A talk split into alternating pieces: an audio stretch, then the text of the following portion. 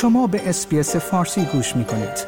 با رفتن به sbs.com.au به اخبار و گزارش های بیشتری دست خواهید یافت. پلیس فدرال استرالیا فعالیت مهمترین باند تبهکار پولشویی در این کشور را مختل کرده است. پلیس می‌گوید این گروه که در سیدنی مستقر بود اما با چین ارتباط نزدیکی دارد برای پنهان کردن سود حاصل از فعالیت‌های مجرمانش در مقیاس صنعتی پولشویی می‌کرد.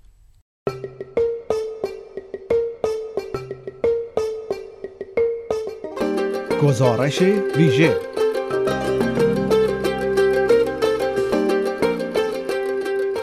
گزیده از مهمترین اخبار استرالیا و جهان در هفته جاری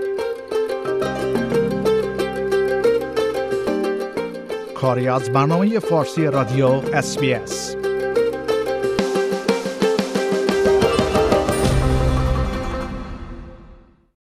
انبوهی از املاک گران قیمت و همچنین کالاهای لوکس و طراحی شده.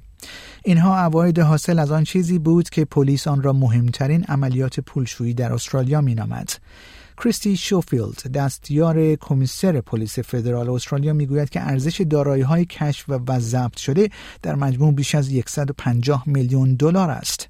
The AFP-led Criminal Assets Confiscation Task Force has obtained restraining orders over luxury vehicles, bank accounts and 20 properties in Sydney, including a 360 hectare tract of land near the site of Sydney's second international airport, which is valued at $47 million. Also restrained are two houses in Sydney's eastern suburbs worth $19 million combined, 29 million in cryptocurrency, as well as multiple commercial buildings in the CBD and surrounds. The AFP seized 18 designer watches, 17 designer handbags, and at least 46 pieces of designer jewelry with collectively valued at the millions of dollars.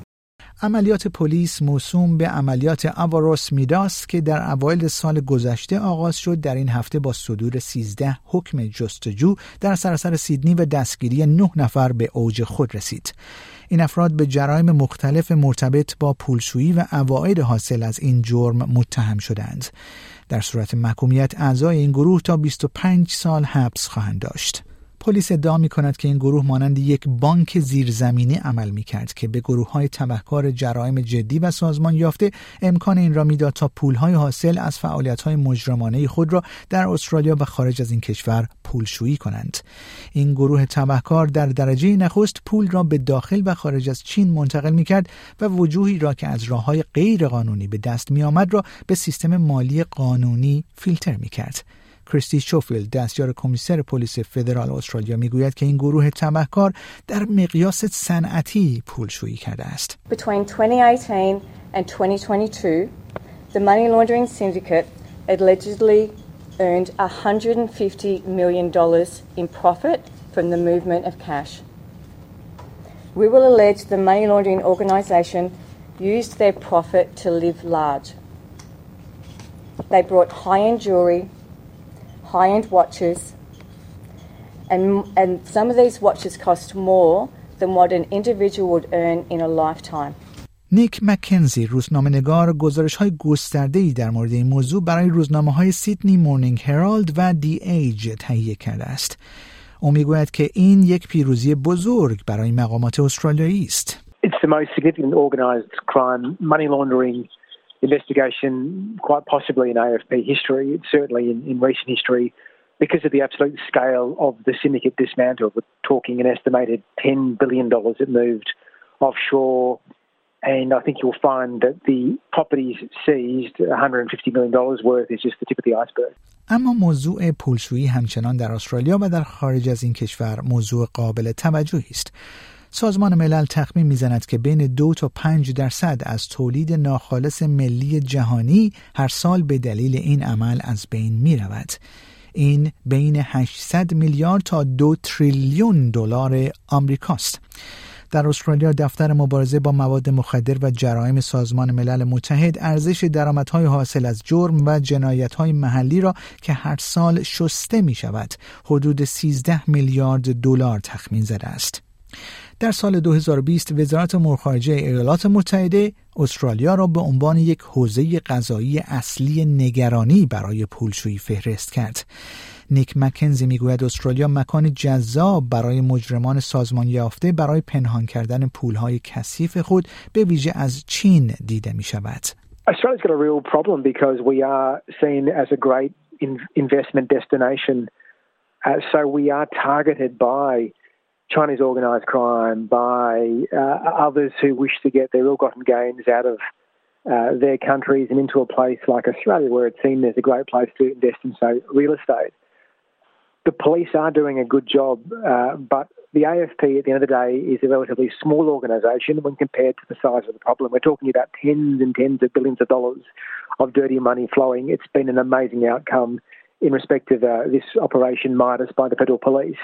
But there are other money laundering syndicates just like this operating as we speak, uh, and much more needs to be done to tackle those. او میگوید که آخرین مورد حاکی از حفره های مختلفی در سیستم های نظارتی و قانونی استرالیا است که توسط گروه های جنایتکار سازمان یافته مورد سوء استفاده قرار می گیرند. For many, many years now, experts have been calling for successive federal governments to introduce laws to force real estate agents, accountants, lawyers to face the same obligations as bankers and casinos to report suspected money laundering. This would have involved, in this case, those allegedly involved in the syndicate who involve who include lawyers and accountants and real estate persons to notify authorities of suspect money transfers, of which, of course, there were, there were many, all face significant penalties. در همین حال دکتر جیمی فریل از دانشگاه چارلز استورت میگوید عواقب اجتماعی و اقتصادی عدم رفع این مشکل آنقدر بزرگ است که نمیتوان آنها را نادیده گرفت. If this money laundering is left unaddressed, its consequences are enormously damaging, ultimately for all of us. And apart from providing a way for, for criminals to enjoy the proceeds of their, their crimes and providing an incentive to commit crime, it can undermine the lives of ordinary people and the integrity of business and the viability of an economy and ultimately government and the rule of law. و این در حالی است که کریستی شوفیلد کمیسر پلیس فدرال استرالیا میگوید که تحقیقات در حال انجام است و امکان توقیف و دستگیری دارایی های بیشتری وجود دارد. Today I'm sending a warning to organised crime groups involved in money laundering activities. You are on our radar. I would also like to reinforce to the ordinary individuals who, who have money held offshore to only use registered and lawful remitters to move their money. Failing to do so may lead to very serious charges. Finally, I want to reassure the community that the AFP will continue to target money laundering organisations which exist to help organise crime and further bankroll more serious crime. شنوندگان گرامی این گزارش رادیو اسپیس فارسی بود که من پیمان جمالی اون رو به همراه همکارم کلر سلاتری در SBS News تهیه و تقدیم حضورتون کردیم. آیا می خواهید به مطالب بیشتری مانند این گزارش گوش کنید؟ به ما از طریق Apple Podcast، Google Podcast، Spotify یا هر جای دیگری که پادکست های خود را از آن می گیرید گوش کنید.